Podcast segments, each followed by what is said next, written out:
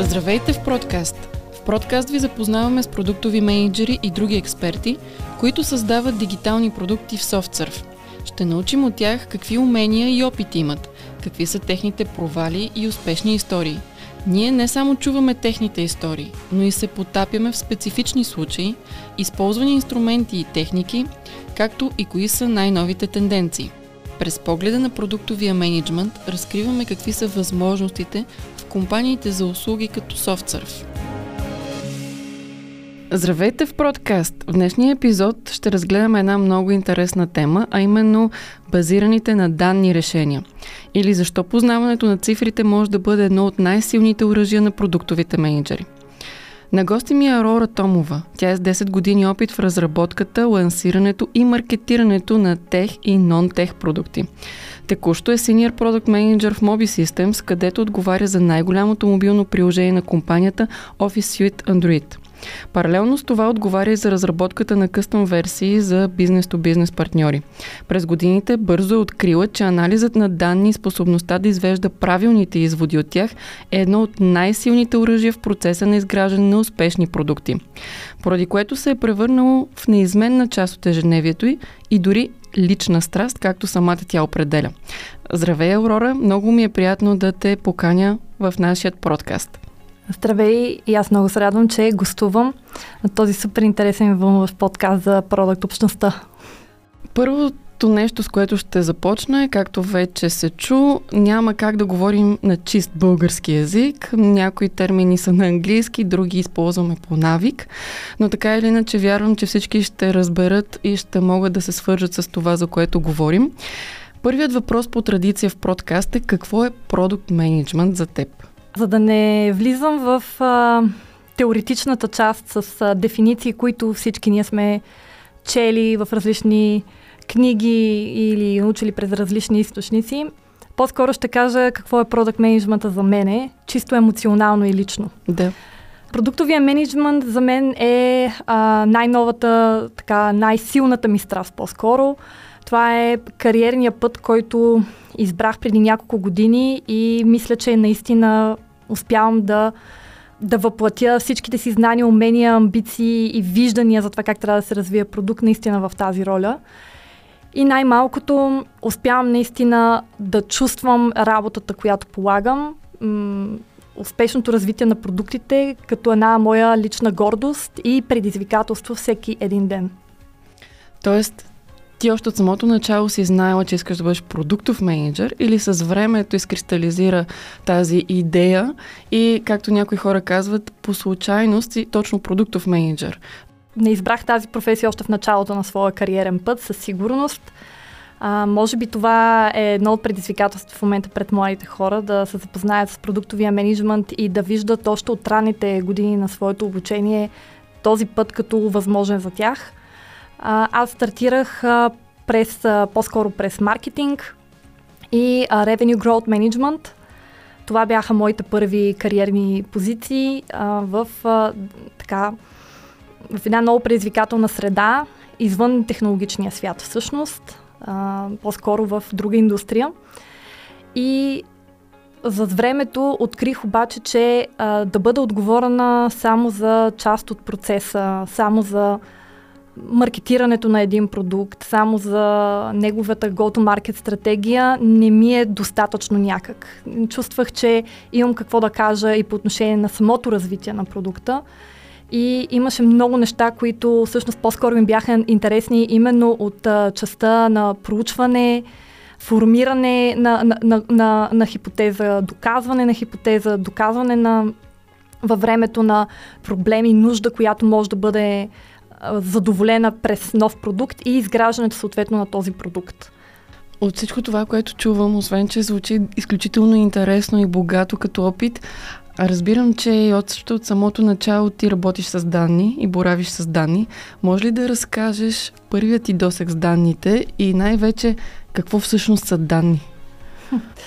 Първият ми досег с данни, различни от това, което се учи в училище и университет, беше всъщност, започвайки моята първа позиция в една голяма международна компания И първата ми задача беше свързана с проект, за който аз трябваше предварително, беше свързан с клиент, за който трябваше да изготвим един проект за оптимизация на неговите приходи, за подобряване на неговия асортимент от продукти, прайс рейнджове и така нататък.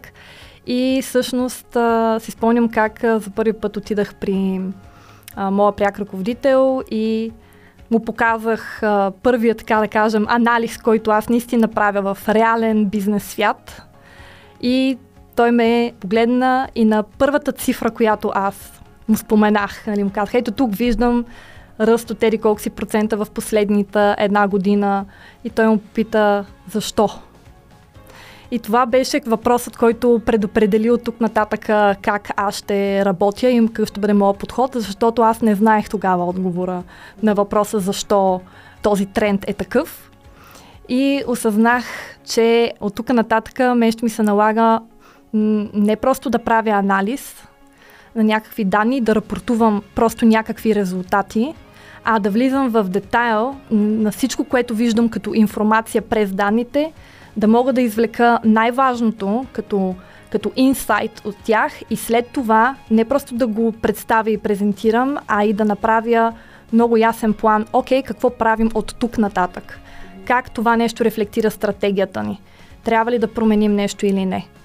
Защото цифрите сами по себе си, представени в красив графичен вид, не водят до нищо, ако няма кой да ги разчете.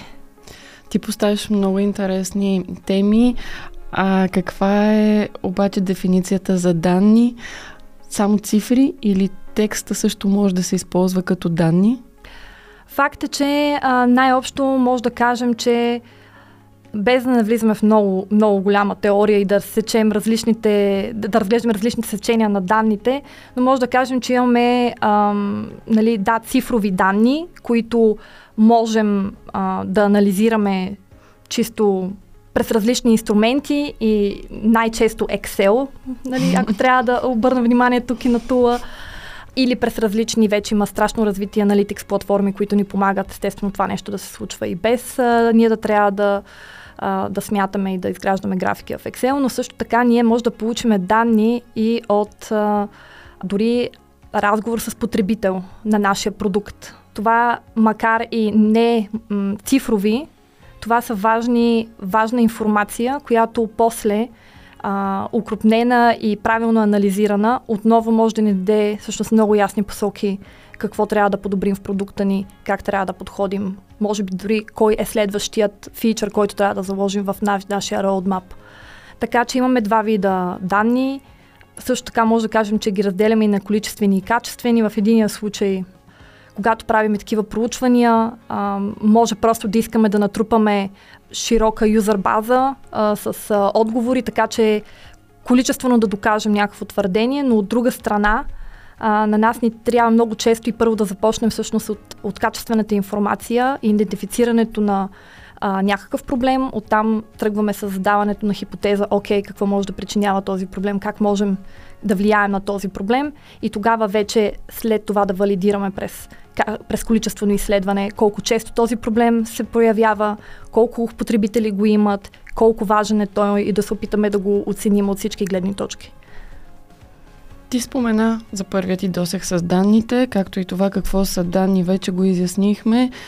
Може ли обаче да кажеш кои са стъпките, когато за първи път трябва да проучиш един проект или бизнес инициатива? Откъде започваш и различни ли са данните в различните етапи на развитие на този проект? Ти имаш опити от други индустрии и при създаването на дигитални продукти и услуги, доколкото ми е известно в B2C света също така, не само бизнес-то-бизнес. Може ли да споделиш какъв е пътя, откъде да започна? Първата стъпка, поне от моята практика и така, това, което най-често ми се случва именно в B2C света е... Ние винаги започваме с едни контролни данни, едни контролни KPI, не данни, KPI по-скоро, които винаги ни показват пулса на продукта.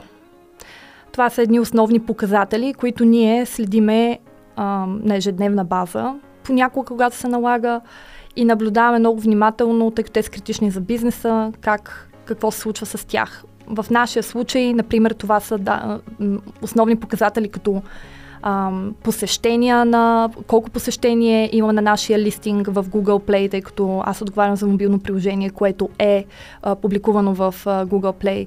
Тоест, мен ми е важно да виждам всеки ден дали потребители успяват да достигнат до нашия листинг, да разберат за нашият ап. След това ми е важно да знам колко потребителя са инсталирали приложението, т.е. взели са решението да се доверят на нашия продукт, да проверят всъщност продукта отвътре. След това за мен е важно да проверя всички conversion рейтове, които имаме по фунията. Те са няколко основни, които наблюдаваме.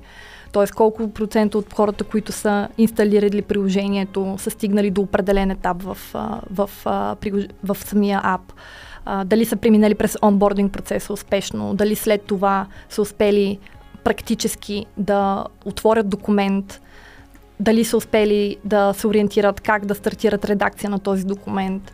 Важно ми е да видя също така conversion rate при среща с нашия paywall, дали потребителите в крайна сметка са се уверили в продукта и са взели решение да го закупят, така че имаме редица от основни показатели, които ние знаем, че трябва да наблюдаваме, които знаем, че те определят пулса на продукта.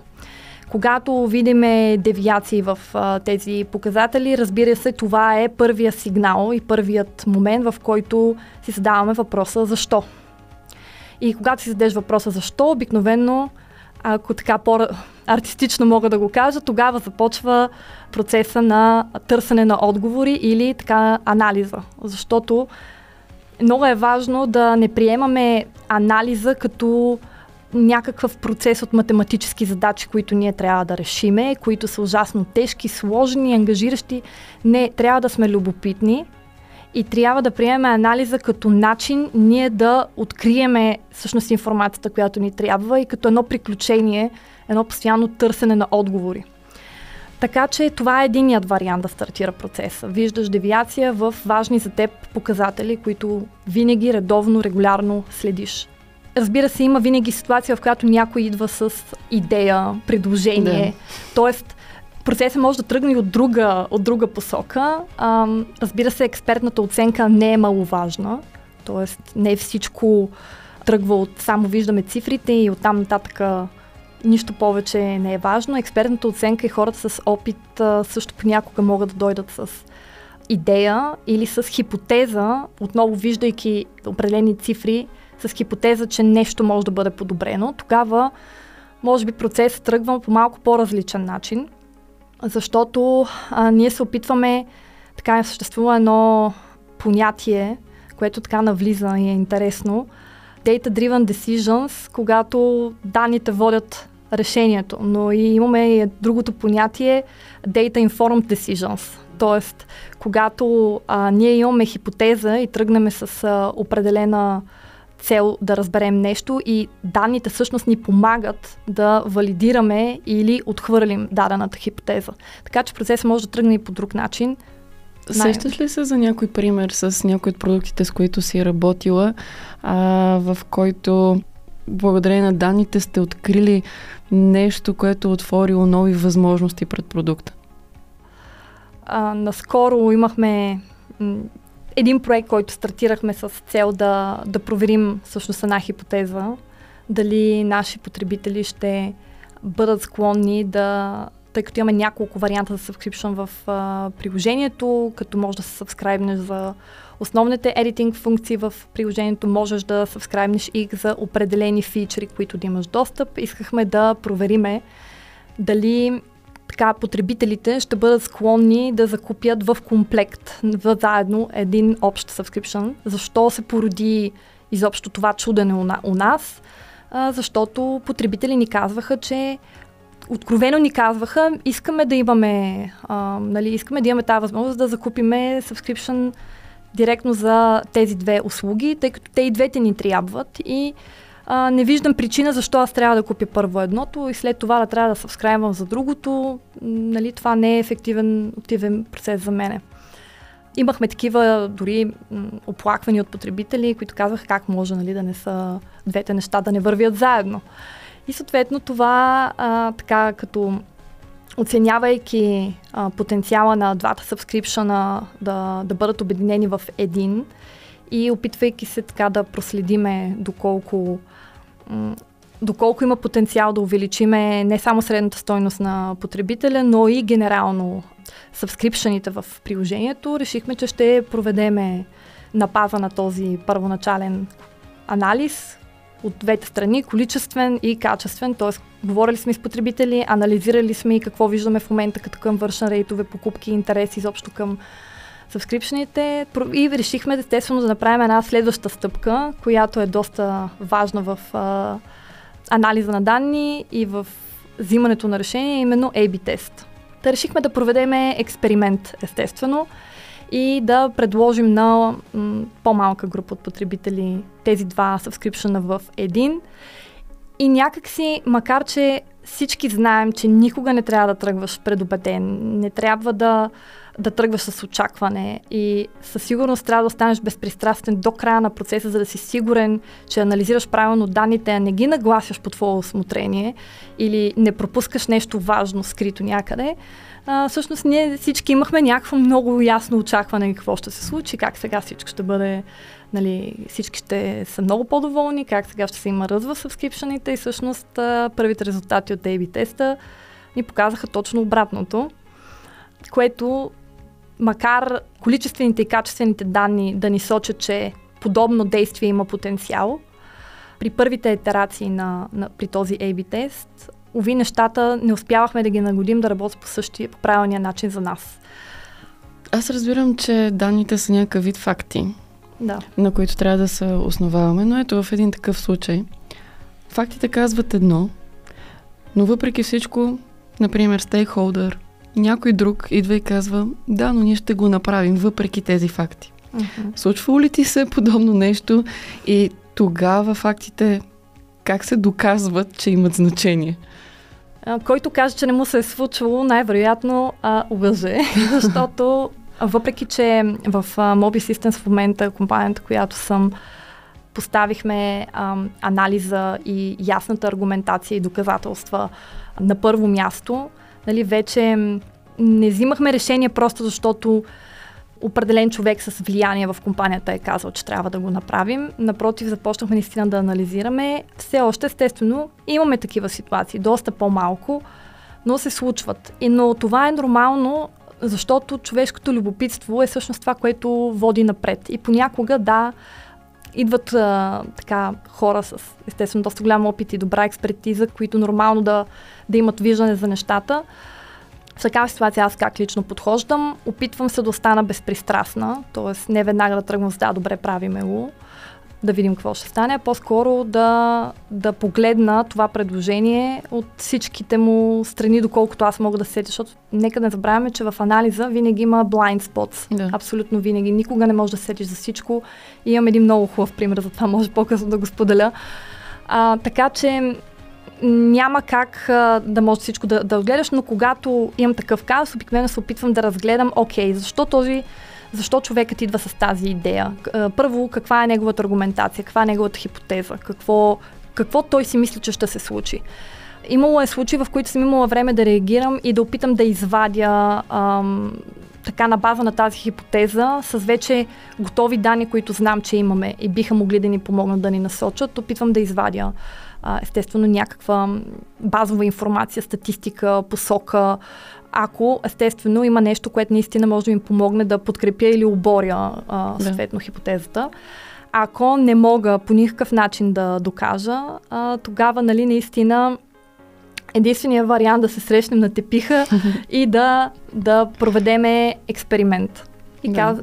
И това много, много харесвам в нашата компания, че наистина нещата се еволюират до такава степен, в която наистина хората казват, да, добре, нека проведем експеримент, нека направим тази промяна, нека да видим кой е най-краткият път възможен, най-простият начин да тестваме тази хипотеза, така че хем да не губим време излишно, хем бързо да разберем има ли нещо, което можем да направим и дори A/B тестовете понякога, когато не покажат правилната посока, не покажат резултата, който тайно сме се надявали да покажат, даже се радваме, защото това пък ни дава възможност да научим нещо ново.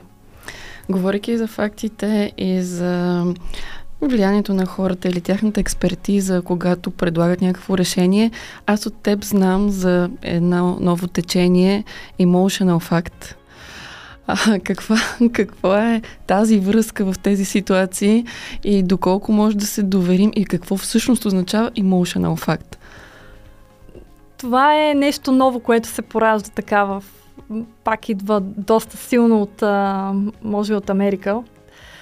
Сигурен съм, че сега като разкажа повечето слушатели веднага ще направят връзка с екстремните ситуации, в която ме бяха поставили последните 2 години покрай COVID-пандемията.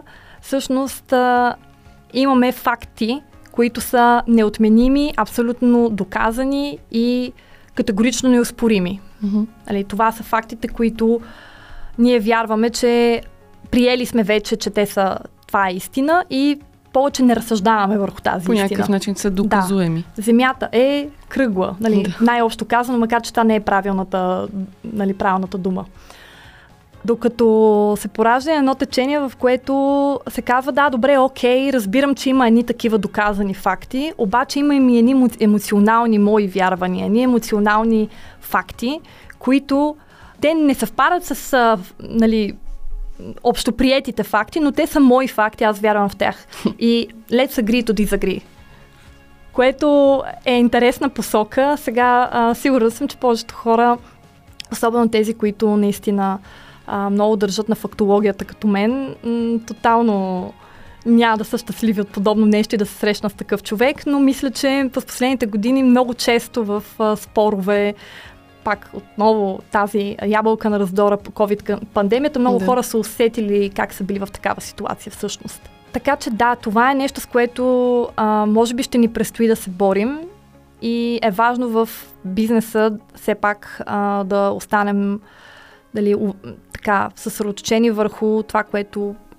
Към фактическите факти. Да, към фактическите факти, към това, което наистина боравим и към онези доказателства, които ни показват продукта, къде се движи и как. А като работим с тези истински факти и данни, ти спомена за риска от пристрастие. Как може да избегнем това пристрастие от една страна при събиране на данните, в процеса на тяхното събиране от различни източници, от друга страна при тяхното анализиране и решение за следващи стъпки? Да, този bias, така, това е английската дума. Ами, също много тежък проблем. За съжаление, това е нещо, което колкото и да се опитваме да сме data-driven, не можем да гарантираме на 100% от времето, че ние няма да бъдем bias по отношение на дадена тема. Причината за това е в начина, по който нашия мозък работи. Това е чисто емоционално и психологическо състояние. Нашите вярвания и убеждения, които ние формираме като личности в процеса на нашия живот, ни позволяват да формираме, аз го наричам шорткъти, т.е. преживяли сме нещо, извадили сме си извод, този извод е ясен, там някъде запазили сме го в паметта и от тук нататък, ако изпаднем в тази ситуация, повече няма анализираме и не мислим, шорткът директно до това, което сме извадили като извод и до там. Това е нормална реакция на мозъка на човека, защото ние нямаме времето всеки път да анализираме от нулата дадена ситуация. И всеки път да откриваме, че огъня е горещ и не трябва да бъркаме в него. Нали, ние веднъж преживяваме нещо или научаваме и оттам нататък ползваме тази информация на готово. Това е също така и защитен механизъм, защото пък ни позволява, когато вярваме в нещо, ние се борим да докажем, че това наше вярване е основателно. Защото ако ние признаем, че не е основателно, ние имаме вътрешна личностна криза. И ако тръгнем от това, разбирайки психологическия аспект всъщност на това да си предубеден към нещо и да се опитваш да докажеш нещо на всяка цена, макар и истината да е някаква друга, е нещо, което трябва ние да сме наясно всъщност. И да опитваме да оставаме неутрални и да загърбиме егото и да си позволим да грешим. Да, всъщност... Нещо, което е предизвикателство, да кажем, за хората, екипите, някои компании, дори като развитие на култура, за работа с продукти. Как да избегнем обаче тези blind spots, за които ти спомена? Бих казала, че те се избягват с практика и опит във времето, когато колкото повече ситуации попадаш, толкова повече започваш да си кажеш, ох, следващия път трябва да внимавам за това, следващия път трябва да направя и това, следващия път трябва да съм подготвен, трябва да говоря и с този, и този и така нататък. Ти каза за интересен пример. Ами да, много така като един човек, който не обича да пропуска неща в работата си, още ме тормози вътрешно този казус, но беше така, вече измина една година от него. Работихме много силно, бяхме решили да повишим нашия рейтинг в Google Play, тъй като в процеса на взимане на решение за покупка на нашите потребители, рейтинга има отношение и важна част. Всъщност от това решение е именно как изглежда листинга на дарения ап, какво е описанието в него и какъв е рейтинга. И понеже хората не си представите, че отварят и четат в детайл продукта, виждат основните знаци и рейтинга е едно от нещата, които им сигнализира дали могат да се доверят на този продукт или не. Така, наша цел беше да намериме вариант да повишим този рейтинг, като разбира се, това се случва, има хиляди инструменти, с които можеш да влияеш, но едно от нещата, които ние предприехме като стъпка към този момент, отново анализирайки всъщност в момента кой ни дава рейтинг, какви са рейтингите, които ни дават, какви са ревютата, които потребителите описват, първо от тази гледна точка, и второ, какъв механизъм имаме вътре в апа да поискаме рейтинг, защото това, което успяхме да установиме е, по време на първоначалният анализ, е, че ако човекът е щастлив от приложението, той не е задължително да изрази това щастие чрез рейтинг или ревю. Но ако човека не е доволен от нещо, което му се е случило в приложението, той задължително ще отиде и ще напише своя така негативен коментар, отзив, ревю и ще даде своя нисък рейтинг. Така че за нас е критично важно ние да стимулираме щастливите хора в приложението и нашите лоялни потребители да бъдат активни в даването на рейтинг, дори да апгрейдват рейтинга си, ако има такъв механизъм, който позволява, ако си дал 4, после да дадеш 5. И тръгнахме с една много сериозна промяна, как всъщност да искаме вътре в приложението нашите потребители да ни оценят, като се опитвахме да промениме моментите, в които питаме. Като всичко беше прекрасно, направихме много добър дизайн на първият експеримент в тази посока. Направихме необходимите промени в интерфейс, както считахме, че е необходимо. Пуснахме експеримент и бяхме решили, че този експеримент ще го пуснем само за една държава. Сега дали е било правилното или грешно решение, не знам, но доведе до следния проблем. В самата просто техническа имплементация, може би защото наближаваха вече и коледните празници, ние включихме новия механизъм за дадената държава и изключихме рейтинг процеса за абсолютно всички други държави. Сами може да си представите колко пагубно може да бъде това нещо, защото, както казах, когато хората не са щастливи, веднага ще отидат да споделят. Честита Коледа. Да, разбирам, че така, в този момент. За щастие, много бързо го хванахме, но защо казвам, че това беше blind spot за мене? Защото аз изобщо не бях обмислила, не знам дали беше възможно дори да обмисля, че това може да се случи, и съответно аз имам много ясни, имам един репорт, който е в Google Play конзолата, който ми дава възможност да го видя това, но аз не си бях поставила в to-do листа да погледна този репорт. Имах други, които следях. Да. И ето това беше blind spot. Никога не можеш да разчиташ, че имаш всички данни и че си видял всичко от всички страни. Винаги има нещо, което някъде е възможно да пропуснеш. За щастие го хванахме много бързо. Просто не знам, даже не си спомням как точно се сетих да отворя въпросния Google Play Report и когато го видях и бях, окей, тук сме направили нещо. Пропуснали сме го в процеса. Случват се такива неща. Не е това проблема. Беше добър урок за всички ни. Възстановихме за щастие след това. Но доколкото е възможно и ние самите да разполагаме с данни за това какви данни бихме събрали. Абсолютно задължително е, даже ако мога да вметна, особено когато правим дизайн за експеримент, Първото нещо, от което трябва да тръгнем е да имаме много ясна представа как ще измериме всъщност. Mm-hmm. Как ще премерим и как ще разберем, как ще потвърдим или отвърлим тази хипотеза. Всички тези репорти винаги при нас ги правим предварително, преди да се пусне експеримента. Нали? Вярвам, че почти навсякъде да се работи по този начин, но винаги предварително с колаборация с нашия бизнес интелигенс отдел правиме много ясен план как ще следим. Точно за да няма такива грешки. Но ви понякога се промъкват и трябва да сме наясно, че това се случва. А когато вече съберем данните и трябва да ги интерпретираме, има ли механизъм, по който да останем фокусирани върху целта и в същото време да намалим тази предубеденост, да докажем това, което за нас е нашият emotional fact? Точна формула не мисля, че мога да дам в момента.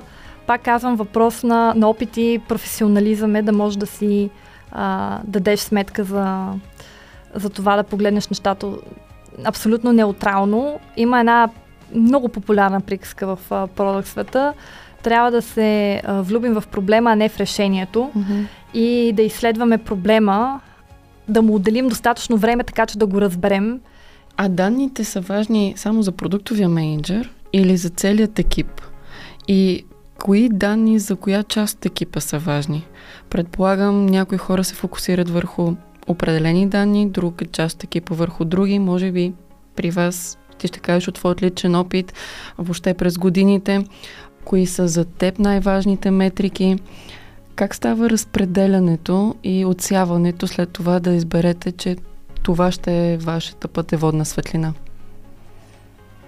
Така, ако тръгнем от чисто структурно как е създадена една компания, как е формирана, да, множество отдели, всеки един отдел се грижи за нещо определено и респективно, за да може да достави стойността, за която в крайна сметка е там, той трябва да следи определени показатели и съответно всеки екип си има различни, дали да кажем, обективи, които преследва и различни таскове и данни, които използва, за да може да постигне целите, които са заложени. Това, което е много критично, защото съм била и в ситуация, която не е така, е всички да се борят за едно нещо по възможност. Естествено, съществува ситуация, в която може да има различни екипи, да имат конфронтиращи се цели, уж трябва да си помагат, но всъщност нещо в начина на формиране на тези цели не е съвсем синхронизирано и тогава съответно се гледат данните и по различен начин. Случва ми се да гониме, това е така пример от по-давна в моя кариерен път, да гониме ръст на определен продукт. Та обаче за търговския отдел не е важно точно откъде ще дойде ръста. Mm-hmm. Важно е да има ръст. И оттам настъпва един конфликт всъщност. Да, ние сме стигнали таргета, да, обаче реално ние не сме продали продукта, който искаме, по начина по който искаме, което застрашава страшно много вече по веригата други показатели. Естествено, ефективност, ти си вложил един ресурс в производство на този продукт, той не е стигнал своята реализация в правилния момент на правилното място. Оттам идват последващи разходи. Най-лошият вариант, бракуваш този продукт. Така че много е важно да има уеднаквяване на целите и да гледаме едни и същи данни. Тук има едно нещо, което много обичам. Когато много зависи коя компания с как работи, дали работи с OKR или не, или работят по-скоро с KPI. И, разбира се, те не се взаимоизключват, но е възможно да има организации, които не използват OKR методологията изобщо, тогава е важно да имаме разбираеми показатели. Такива, които говорят едно и също нещо и са прости, смилаеми, understandable за абсолютно всички стейкхолдери, да са показатели, които ние можем да измерим лесно, т.е. те са measurable и естествено такива, които наистина ни информират за много ясен резултат. В повече случаи препоръчително да са съотношение, ratio, не просто гледаме цяло число, искаме да пораснем с 2000 инсталации този месец, искаме да пораснем с еди колко си процента, защото е винаги е хубаво да имаш контролна линия, която ти показва дали стигаш или не целта си. Тоест има много такива неща, които са важни в дефинирането. Различно значение ли имат данните, използването и събиране на данни за един млад продуктов мениджър и продуктов мениджър с няколко годишен опит? Мисля, че е еднакво важно и за двамата. Даже може би в началото един млад продуктов мениджър може малко да подценява значимостта на данните и да не базира изводите и действията си достатъчно на количествените и качествените данни, с които разполага, докато опитните продуктови мениджъри мисля, че във времето така все повече не просто са развили това умение, много от тях са развили Data-Driven Decision Making като тяхна страст. Така че мисля, че опитните PM-и не просто борават с данни, а имат много сериозни очаквания за това данните в каква форма се събират, как, по какъв начин, да са прецизни, да са убедени, че абсолютно всичко се измерва правилно, особено ако се правят event-based репорти. Това е много важно да бъдат навързани правилно всеки един ивент, да знаем, че наистина всеки това, което виждаме в конзолите, обикновено на аналитик туловете, е наистина това, което потребителите правят. Най-простия пример, който мога да дам. Казвайки, че човек едва ли не се сраства с това и става страст да базира решенията си на данни, предполагам, това е не само в професионалната сфера, а малко или много засяга въобще личния живот на човека и той реално взима и други решения на данни. В тази връзка разсъждавам върху два аспекта на данните. От една страна, с какви данни трябва да се подготви човек, когато отива на интервю за работа като продуктов мениджър, например? Трябва ли да се подготви с данни за продукта или за фирмата или нещо друго? И какво прави един човек, който е свикнал да взима решенията си на база на данни, ако иска да планира почивката си, например? Задължително в интервю процеса на продуктовите мениджъри има включена не направете анализ задача, не е това идеята, а със сигурност самата подготовка дори за...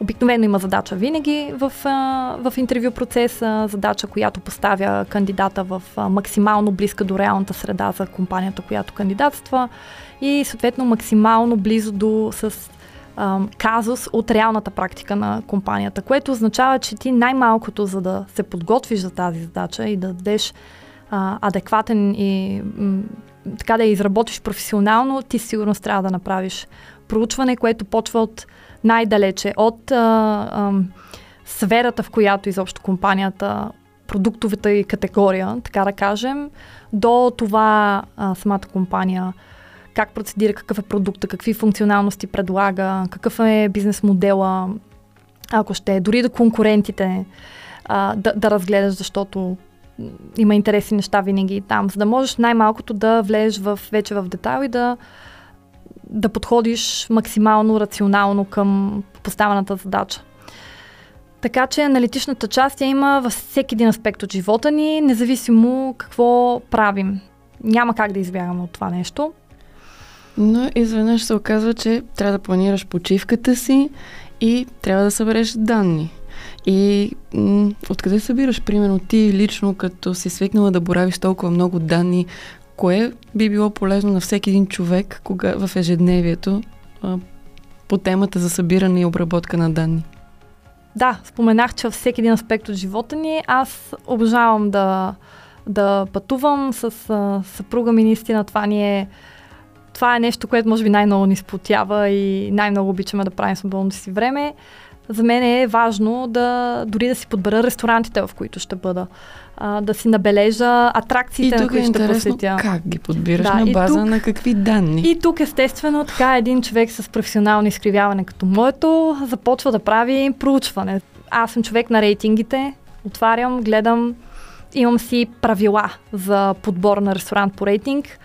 Това, че е 4 и 5, нищо не значи, ако е от 50 човека. Mm-hmm.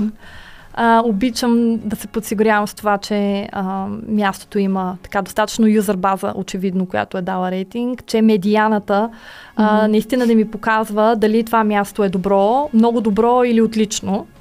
Изобщо не говоря за тези, които са под медианата, като не просто гледам рейтинга на един конкретен ресторант, а гледам рейтингите на ресторантите в региона. Това е, че е много голямо изкривяване. Осъзнавам, че може да звучи налудничево, но да, ако средно за района рейтинга е 4,3, ако видя ресторант с 4,4, очевидно тук има потенциал. Веднага разглеждам отзиви, имам нужда от качествена информация, т.е. веднага разглеждам отзиви, много държа на снимки и такива неща. Моя съпруг абсолютно не разбира това цялото нещо, защо го правя, но е супер щастлив накрая, когато наистина се озовем на хубаво място и каже: ей, колко е хубава Италия. Ето, храната е страхотна. Викам: да, страхотна е, защото аз съм направила проучване. Един продуктов менеджер. Да. А не ти се наложило да ядеш дюнер, защото не знаеш къде да седнеш. Добре, трябва ли да си математик, за да работиш с данни, или всеки може да работи с данни? Много хубав въпрос. Имам колежка, която шеговито казва: ето, аз съм завършила ФМИ, обаче мразя да смятам и мразя Excel. Което всеки път ми е много забавно, когато тя също е продуктов менеджер и се налага всеки дневно да борави с данни и въпреки това се шегува с това. Не е нужно да бъдеш математик. Не бих казала, че анализа на данни има нещо общо с математиката в този груб вид, който я познаваме и с който сме се сблъсквали с нея. Имайки предвид, че анализ се прави във всяка една индустрия, във всеки един аспект, в абсолютно всеки един вид бизнес, дори в публичния сектор, където и да било, няма как всички да са математици. Така че не е необходимо и много е важно всъщност майндстейта тук. Пак ще се върна на нещо, което казах по-рано. Не трябва да приемеме анализа и данните като онези страшни задачи от университета. Никъде не се налага ти даже да смяташ. Най-много да трябва да събираш, умножаваш, делиш, горе-долу това са действията, които са необходими.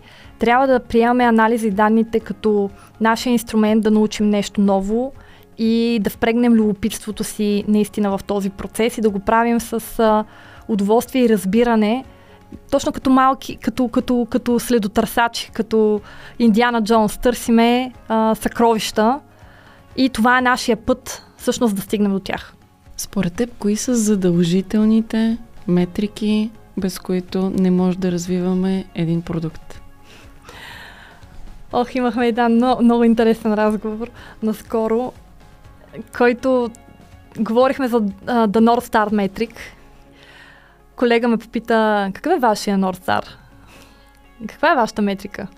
Основна, която гледате. Така се позамислих, му казах: виж, има едно нещо, без което няма как да вървиме.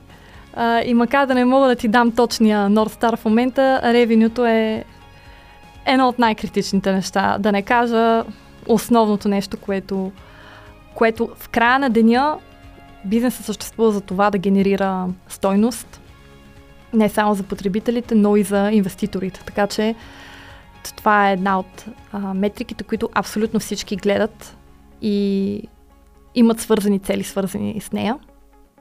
Conversion рейтовете в повечето случаи са също критични, особено за продукти като нашия.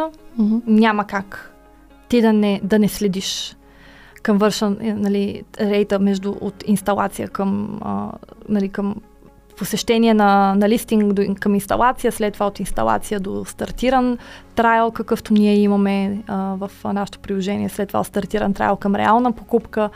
Това са неща, които са неизменни. И satisfaction, може би тук е много важно да се обърне внимание на user satisfaction. Нещо, без което абсолютно не може. Няма как в един такъв разговор да застегнем в детайли абсолютно всички аспекти на данните. Опитахме се да покажем различни гледни точки, да покажем, че всъщност всеки един човек, независимо дали е продуктов менеджер, работи с данни, борави. Хубаво е да се основаваме на някакви факти, когато взимаме решения. Особено колко е важно това, когато разработваме продукти. Има ли нещо друго, което не те попитах и което би споделила за твоята работа с данни или съвет, който можеш да дадеш? Аз не знаех, че когато стартирах моята кариера, че ще ми се налага да да боравят толкова много с data analysis и така от годините опит придобих едно така умерено самочувствие, че даже това нещо ми харесва и даже се изправям в него. Така че към всички хора, които не са се сблъсквали, може би, още толкова сериозно с дейта анализа или не е присъствал като толкова важна част от техния работен процес, нека не се плашат или да тръгват предубедени от това, че това е нещо много сложно и изисква определени компетенции и нямаш идея откъде да започнеш. Нека любопитството ги води. Любопитството и хипотезите, които си изграждат. Това е начина, по който те могат да развиват успешни продукти. Изключително много ти благодаря. Аз се надявам с този разговор поне малко да повдигнем завесата и да събудим любопитството, за което ти казваш, от какво голямо значение, към данните, боравенето с данни или нашето възприятие към данните. И надявам се всеки един слушател за в бъдеще да намери своя път, да прояви любопитство повече, да се поинтересува от темата. А до тогава ние с теб продължаваме да работим с голямо количество данни. Изключително много ти благодаря за този разговор и се надявам отново да се видим. Аз също ще се радвам, тъй като темата е много голяма, може би само загатнахме части от нея. Радвам се, че имахме възможност да стартираме този разговор с теб сега. Благодаря ти. И аз благодаря. Продкаст е за теб. Всеки, който се движи напред с продкаст, научава повече практически истории за успех и дебнещи рискове, за възможности и иновации при разработването на дигитални продукти и услуги. Ще видим процеса през очите на продуктовия мениджър и ще се запознаем с екипа от експерти, който стои зад реализирането на проектите. Чуй актуалните световни практики и се потопи в света на съвременния бизнес. Намери приятелска атмосфера и съмишленици в продкаст.